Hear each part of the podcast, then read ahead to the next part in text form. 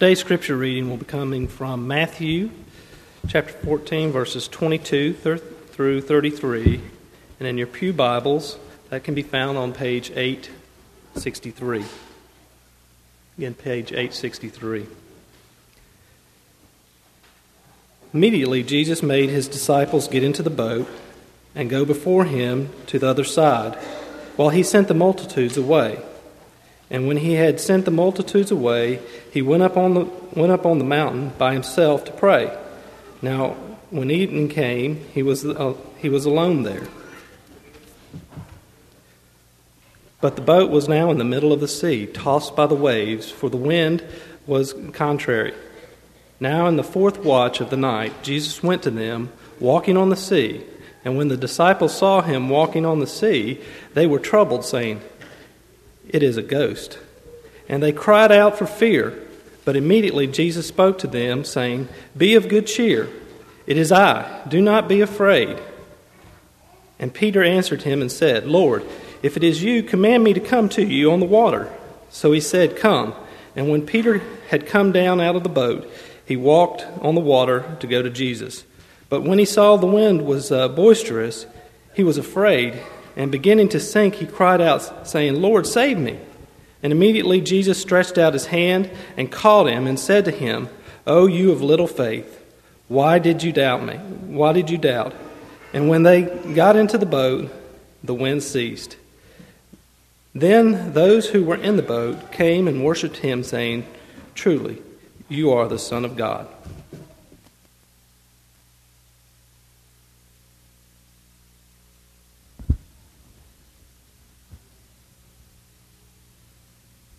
Good morning. It is good to see each of you. If you're visiting with us this morning, we welcome you. It encourages us by you being here, and we hope that we can be an encouragement to you. Uh, what a wonderful blessing it is to be able to have a period of worship, and we want to encourage you to uh, stay for a Bible class that will follow this morning worship service. We have classes for all ages, and we would love for every one of us to be a part of that. We consider our time of Bible study one of the highest priorities of the week.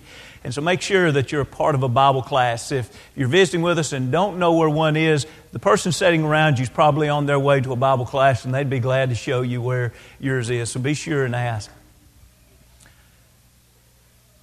Faith. How do you illustrate it?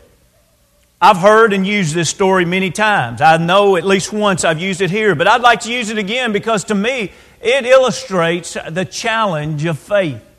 The guy was walking along the edge of a, of a cliff. He slipped. He fell. About halfway down, there was a tree coming out, and he grasped that limb. He looked up and he realized it was far too steep for him to climb up. He looked down, and it was still another 40 or 50 feet to the fall. He didn't know what to do. He began to yell, Help! Help! Is anybody out there? And he heard a voice. Yes. Who is it? I'm God. Oh, God, Please save me. Do what I say. I will, Lord. What do you want me to do? Turn loose of the limb. The man looks down. He looks back up. Is there anybody else up there? Now, how many of us do that? How many of us think, Lord, I'd follow you anywhere as long as I can see it? Lord, I'm glad to do exactly what you say as long as I can see that it makes sense to me. But Lord, when you ask me to do something I can't understand, when you ask me to do something I can't see how it's going to work out, Lord, I have to tell you, I'm not going to do that. That's not faith. This morning, I really need to stop and ask myself, am, am I faithful? You see, it isn't faith until it's tested. And once our faith has been tested, then we find out really to what degree we have faith. Think with me for just a moment. When you think about Noah, what if you'd went up to him as a young man and say, Noah, do you believe in God? I would think that Noah would have said, Oh, yes, I believe in God. But what if you'd went up to him as an older man a man that took God at his word whenever he said, I want you to build an ark. And he gathered his family. He worked on that ark for a hundred years. He took God at his word when he said, I want you to gather animals and I want you to enter that ark. He took God at his word whenever he saw his family saved and the rest of the world lost. And you go up to Noah as an older man and you say, Noah, do you believe in God? Can you imagine him saying, Absolutely, I believe in God? Can you imagine going up to Abraham as a young man? Do you believe in God? Well, yes. Now, my father is heavy into idolatrous ways and worship. Uh, but yes, I, I do believe in God. Well, go up to him as an older man. Go up to him after he has packed up his family and he's left because God asked him and did not even tell him the land that he was going. Promised him a son, and he believed it, even when he was 100 years old before that son was born. After he offers his son upon an altar, now go up and ask him, Do you believe in God? Can you imagine him saying, Absolutely. No doubt about it. I believe in God. Or Job. We just sung of it. Go up to Job as a young man. Do you believe in God? The first five verses of Job would tell us that he did. But what about after the loss of 10 children, the loss of his health, and the loss of a supportive wife, and the loss of all his possessions, and the loss of uh, supportive friendships? Go up to him after all of that. And in Job, the 19th chapter, ask him, Job, do you believe in God? And you know what he's going to say? I know my Redeemer lives. Friends, this morning, we've had capably read for us a beautiful story. A story that it is a shame that too oftentimes the only thing that's concentrated on in this story is the fact that Peter sinks. It is a part of the story. We don't need to take anything away from that. But I've missed the teaching of this story if I think that's the reason that this story is recorded. You see, this story is about an event that happened in a line of events. And if you'll come back this evening, we're going to study about how this event falls into the line of events that come out of the 13th chapter into the 14th chapter. And Matthew gives us four stories, and he's showing us how different it is for these disciples than the others that he showed us pictures of. He's just showed us pictures of the people of Nazareth, of Herod, and of the 5,000 men plus women and children that had been fed. And all of them were doing it the wrong way. That is their faith. Matthew writes and says, Let me show you a group that was doing it the right way. Let's study about this group. Let's see what they were doing. And let's see if we are people of faith this morning.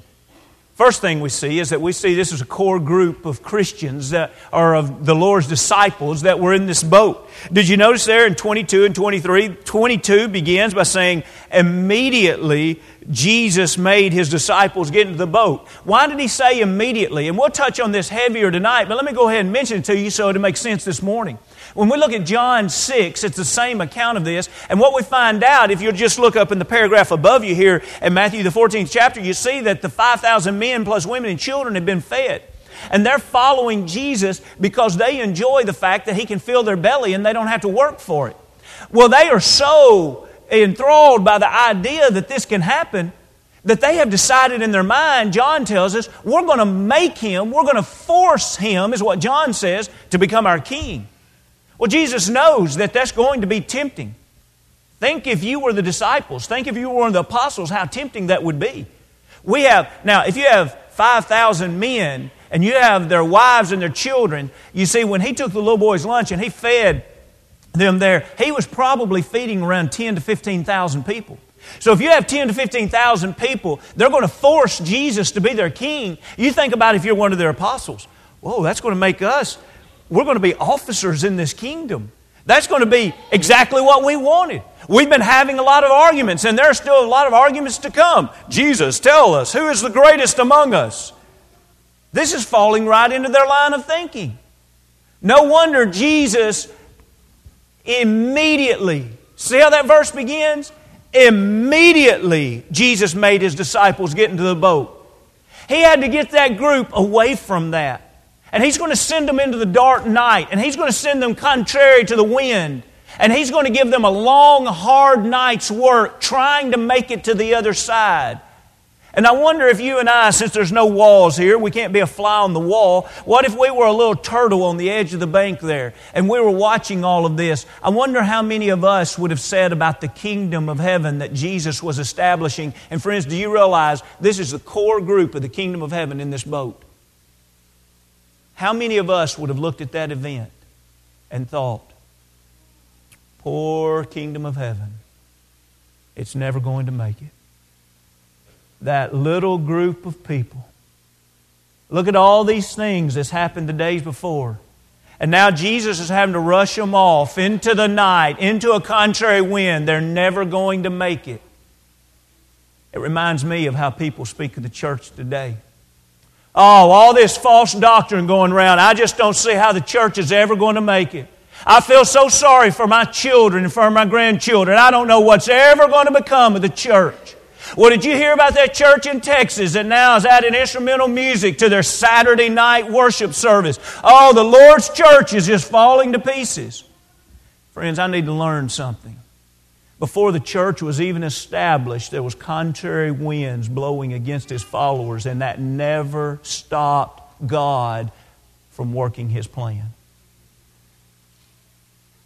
Friends, there will always be a group of disciples in the boat that will stay there.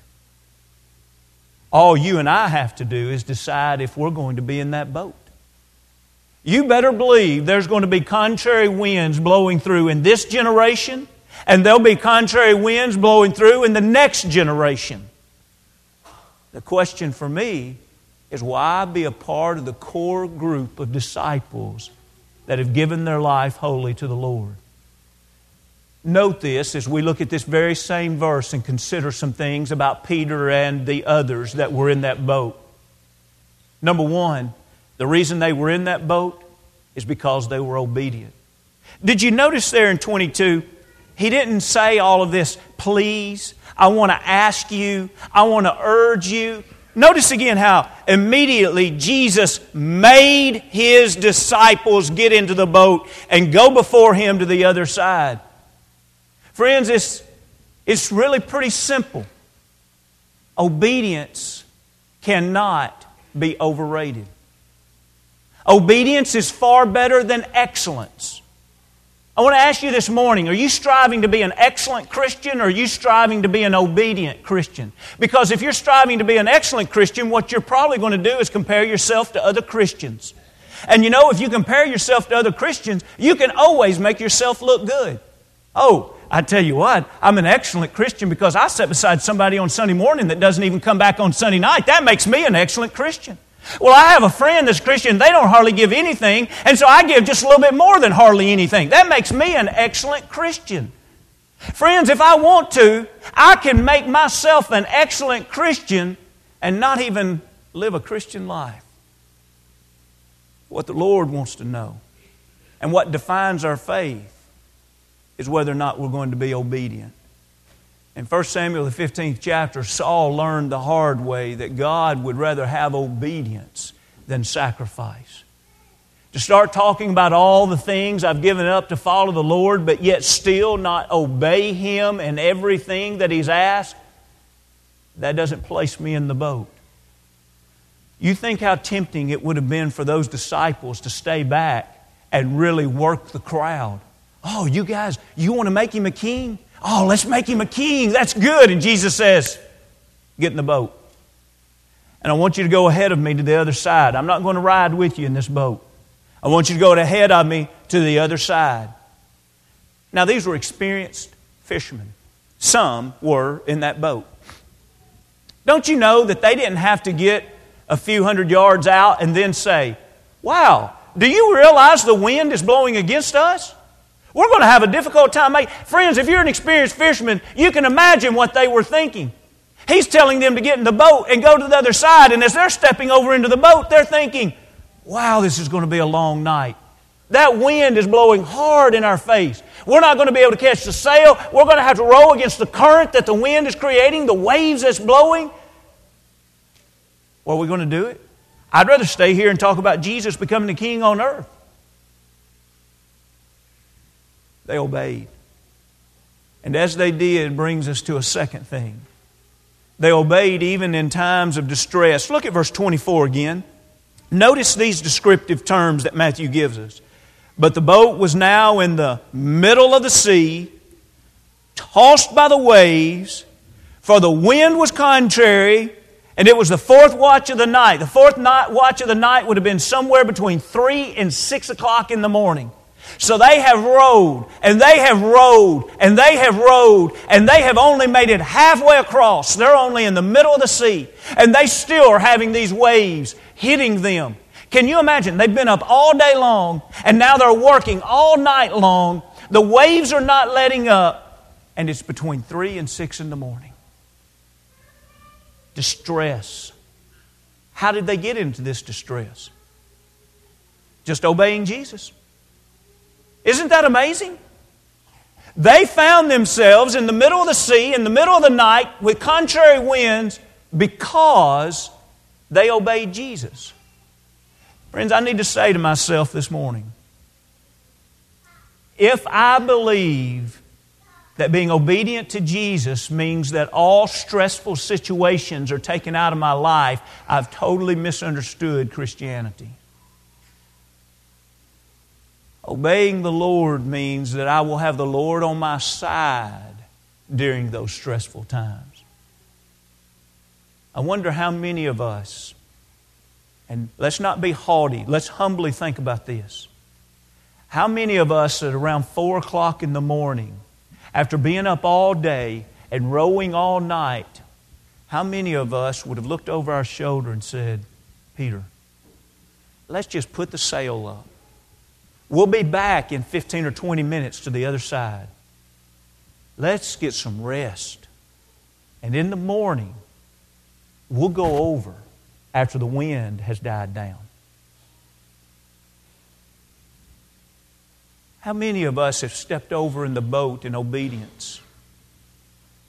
And we've obeyed the Lord until we've gotten tired, until our faith has grown weak and we're tired of rowing.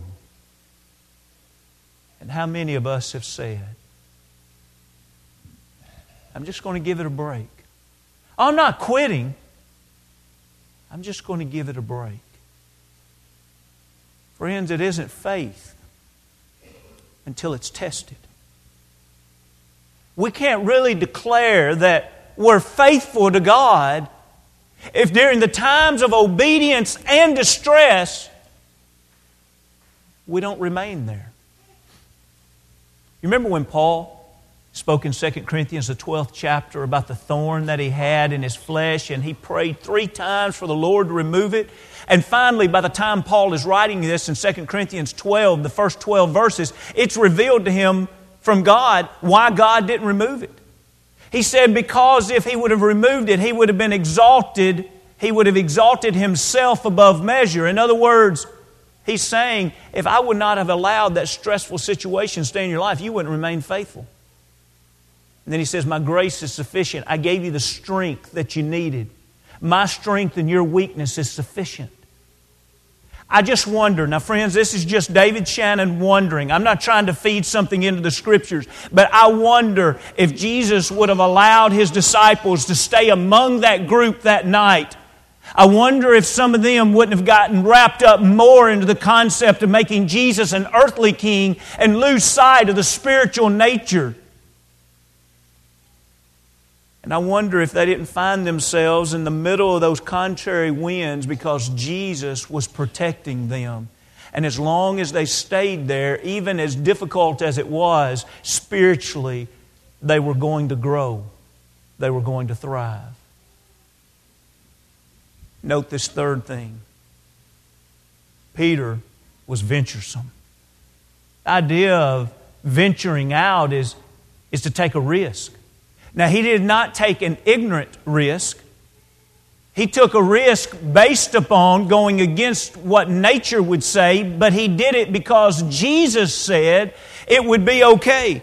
Do you see there in 28, Jesus approaches them. He walks on the water to them. He leaves his time of prayer. He leaves his quiet time. He walks on the water. Because of the darkness, they can't imagine. You don't expect a person to walk up on water, so they wonder, is it a ghost? He puts them at ease when he says, Be of good cheer. It is I. Do not be afraid. And notice in 28, Peter answered and said to him, Lord, if it is you, command me to come to you on the water. So he said, Come. And when Peter had come down out of the boat, now please note this phrase.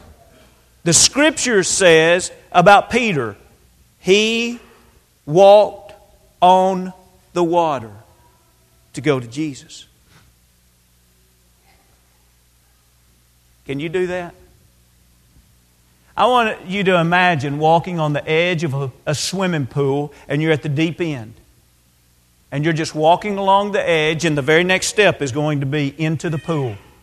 Can you just step onto the pool and just start walking across the top? If not, how long does it take for you to sink? Some people say Peter was presumptuous. That's the only reason he jumped out of that boat. He should have never done that. Now, friends, we need to be real careful saying that what Jesus said was fine for him to do was sinful. That turns Jesus into a stumbling block. Jesus never sinned, and he never helped anyone else sin. Friends, Peter stepping out on that water was the will of Jesus, or Jesus would have said, Stay in the boat. What's the message here that God is wanting us to see by this happening that night? And then it's recorded for thousands of years for us to read. What is it that God wants us to see? He wants us to see someone with a spirit of faith about them that says, I believe with Jesus that I can do something that I cannot do without Jesus. Try walking on water without Jesus. Then look at the story of Peter and try walking on water when Jesus says, Peter, come on out and walk on water. Friends, do I have a faith that's only limited to my side, or do I have a faith that believes that I can be involved in things that's greater than just me? Why do you think God has brought all of us together in this time out of all the time that's ever been and ever will be. Why has He brought this group together? And of all the places in the world, why has He brought this group together in this town? Why this eldership? Why these deacons? Why these members? Why the youth that's here and the older ones that's here and all the adults? Why? Now, stay with me. And why did He place us in one of the fastest growing communities in the state of Tennessee? Where literally, when we talk about mission work, we're only talking about going to our next door neighbor because every one of us has new neighbors within just a mile, if not literally next door. Someone says, I tell you what, the town we live in is growing so fast, there's no way that, that we could reach them. Do what? You don't believe with God all things are possible? I know that we can't reach them. But, friends, I have to decide this morning am I sitting in the boat or am I ready to step out of the boat and say, God and us can do something far greater than just us?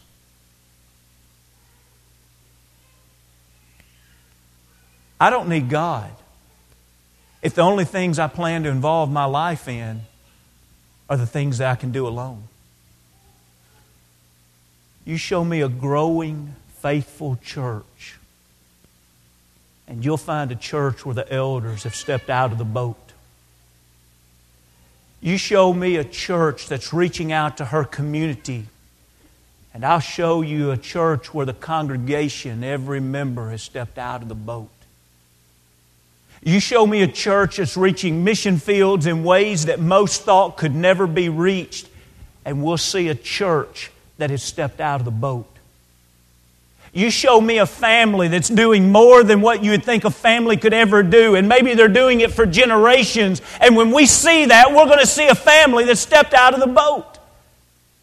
Look at an individual that you say, look, they're just a common person, but look at all the lives that they have touched. And you know what we're going to find out? That common person has stepped out of the boat with an almighty God, and that's why they're able to accomplish so much. Friends, Peter didn't do anything wrong when he stepped out of the boat. He was doing everything right by faith. The scripture says he walked on water. Now, did he fail? For a moment. And isn't it wonderful that when just for a moment he took his eyes off of the Lord, for a moment he concentrated on the waves, for a moment he got to thinking, I guess, about if he were out there alone, this could never happen. And for a moment, it began to sink. But do you realize what Peter did immediately? Lord, save me. He knew immediately where to turn. And the Lord immediately, it says, stretched out his hand and saved him.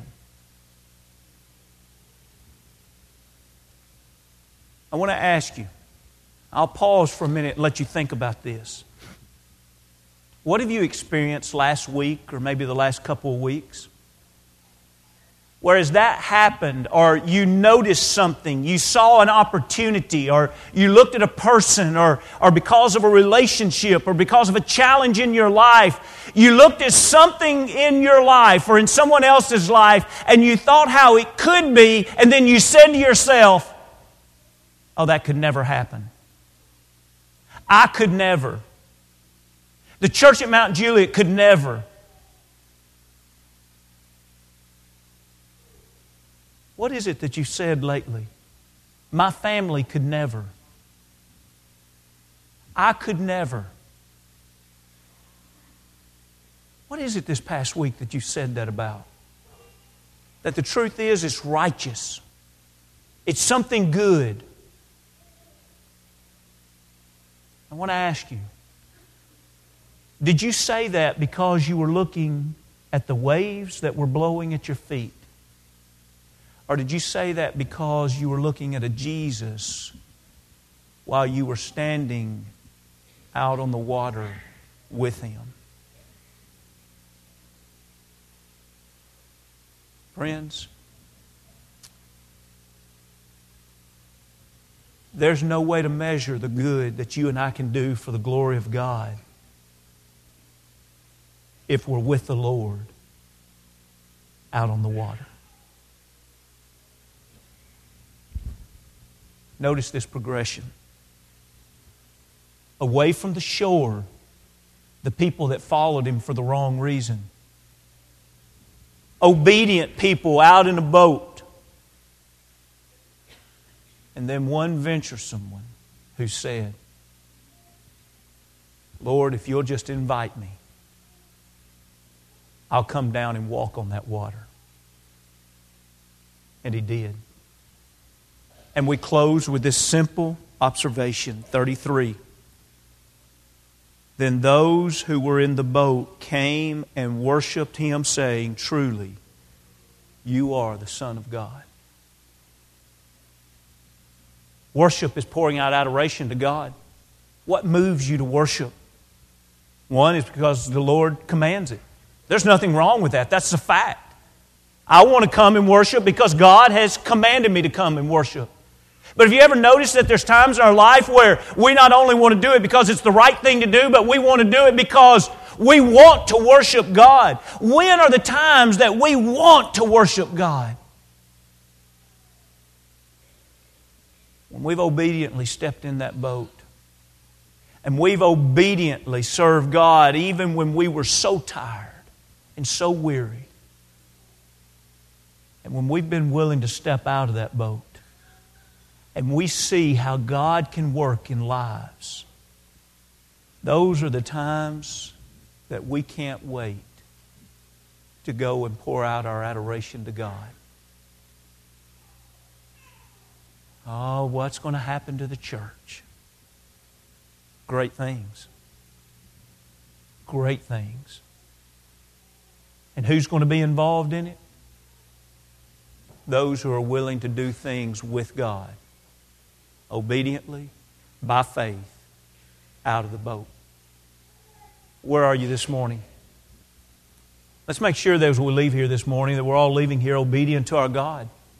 No matter what storms are blowing in our life, that we're leaving here as a person of faith. We're willing to step out when it doesn't make sense exactly.